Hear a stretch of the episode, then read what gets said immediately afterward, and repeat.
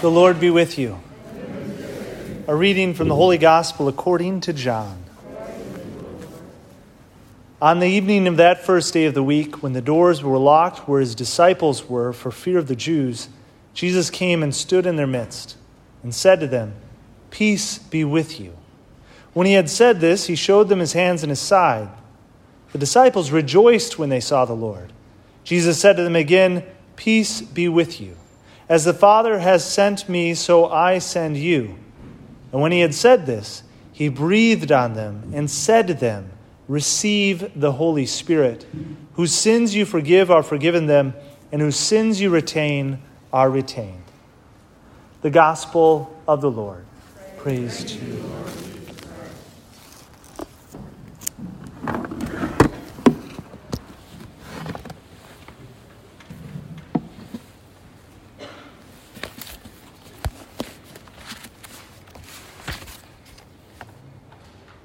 Today is the feast of Pentecost, as I, as I mentioned already, and I think one of the beautiful things about Pentecost that we hear specifically in the first reading, which is really the reading of Pentecost Day, is how we hear about the universality of the message of Jesus Christ in the church.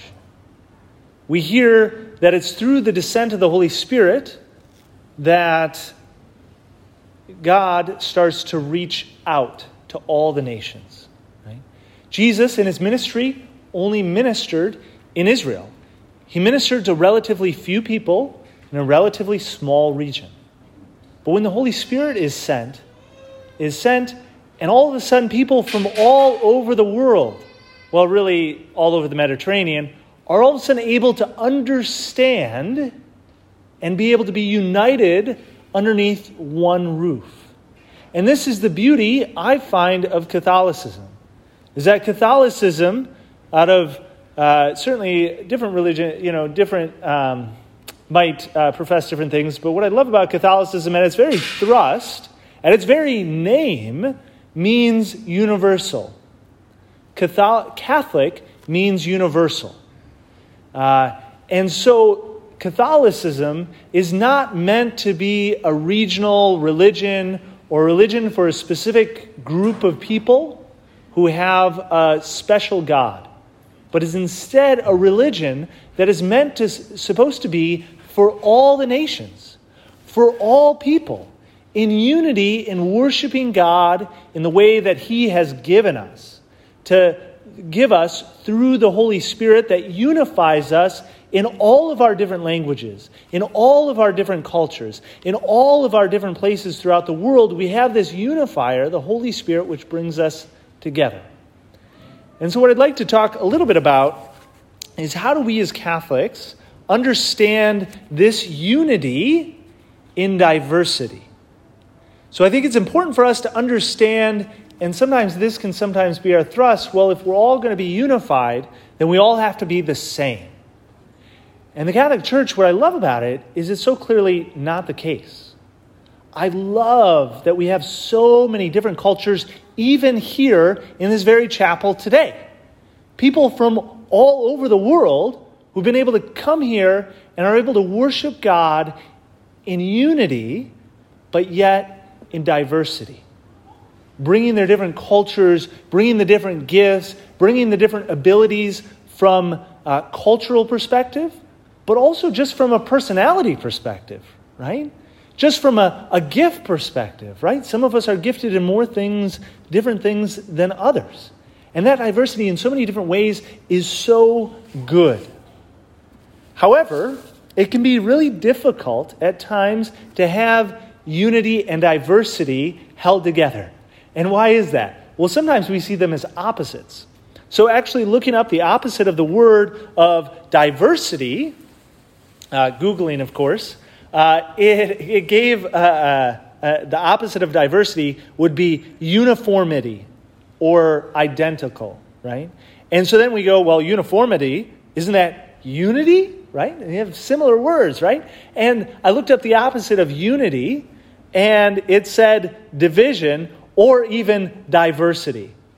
So the opposite of unity is diversity. And what I'd like to say is that we can see within God's plan that diversity understood correctly can bring unity. And that unity should be properly understood in diversity. Now, that's not always the message of the world, right? And I see so much division that's caused in the name of diversity, and so much uniformity and lack of diversity in the name of unity. And that's just not the case, right? And often, with, with what often, often happens with the distortions of the world, is that they're not founded on truth, right? Uh, and so, how do we form our understanding of unity, unity and diversity on truth? Well, we form it on God, right? What God gives us. Well, so we form it in what we have in Scripture today through Pentecost. All of these languages, all of these people coming together and understanding in the same language, the same way. And how beautiful that the church speaks every language in the world, right?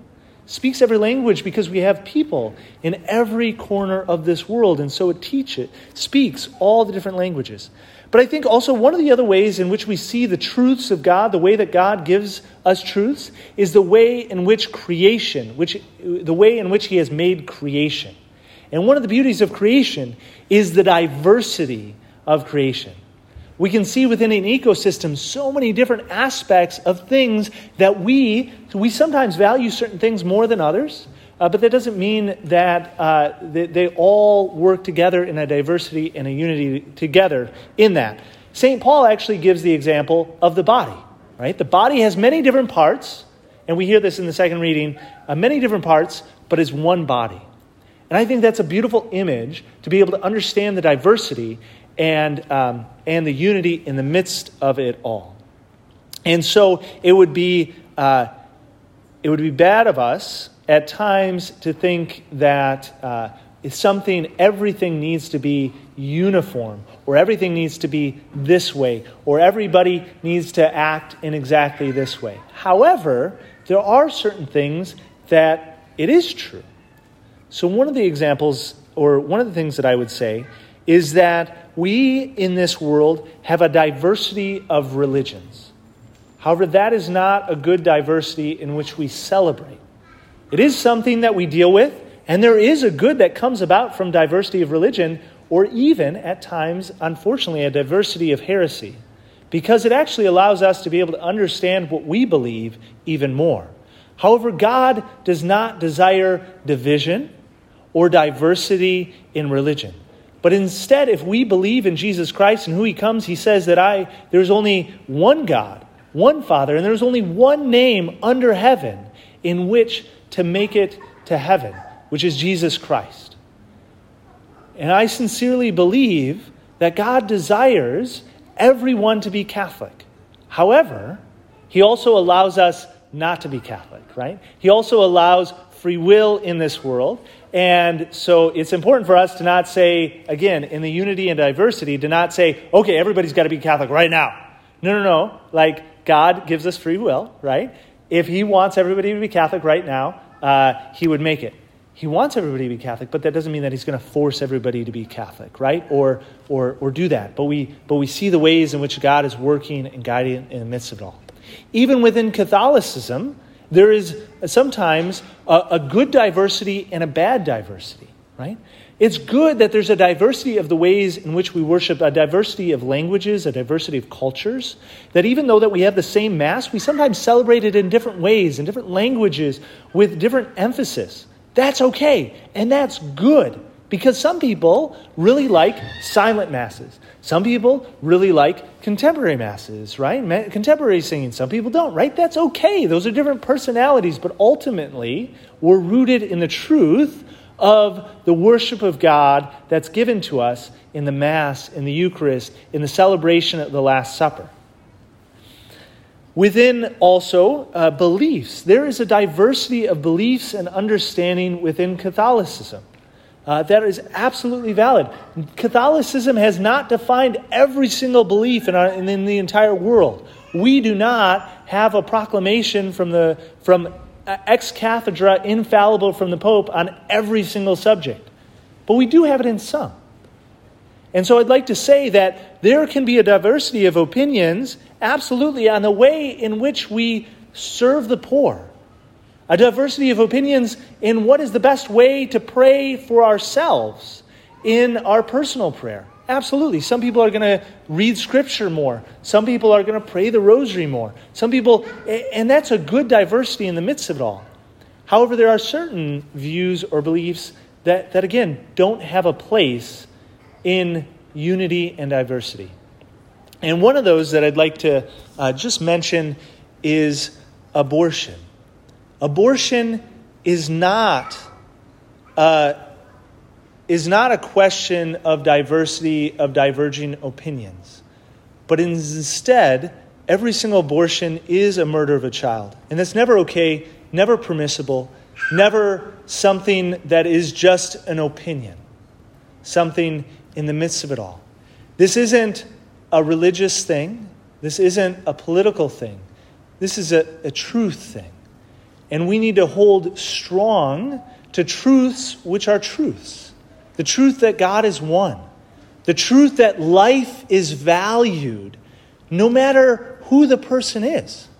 Whether the person is outside the womb or inside the womb.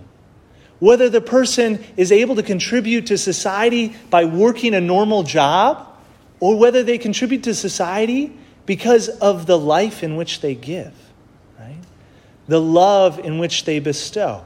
I think about this also true, so true uh, with abortion. Uh, so often, one of the greatest uh, di- one of the greatest scourges of abortion is actually the wiping out of those with Down syndrome.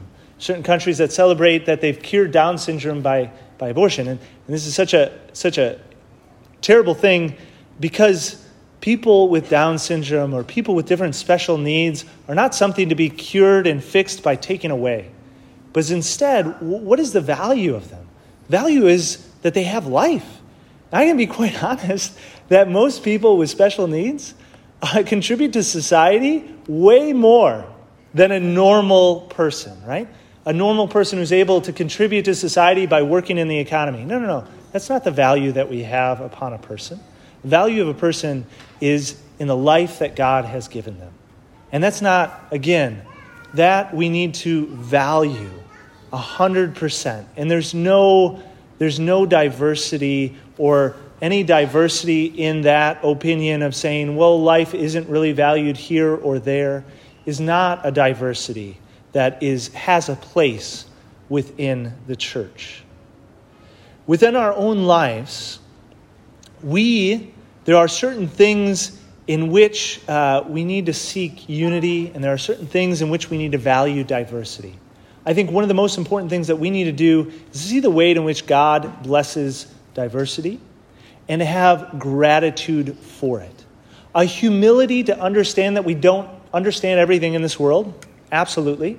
We've got a lot to learn. And that we can be grateful for a lot of things that other people have that we don't, right? That we should actually be grateful when somebody else is smarter than us. We should be grateful for that other person who can maybe do more. That's okay. We shouldn't be jealous, but instead we should be grateful for that gift. Grateful for that person who has a personality, who's able to go out and talk to people uh, who they don't even know, right? That's not my personality. I, I struggle with that. But I so value people who do. And that's what we want to be able to have a diversity, a gratitude in that, which brings us together in unity. The Holy Spirit desires to bring us together. God desires to bring us together in unity. That's not going to be through uniformity or that we're all identical, but is instead in the proper understanding of diversity and those things in which God has given us a diversity of living and experience and a diversity of opinions in things in which we don't know quite the answer. And so let us be people who are filled with the Holy Spirit, filled with the Holy Spirit that seek unity in all things, uh, but also uh, bring uh, together the great diversity in the love of God and the love of neighbor.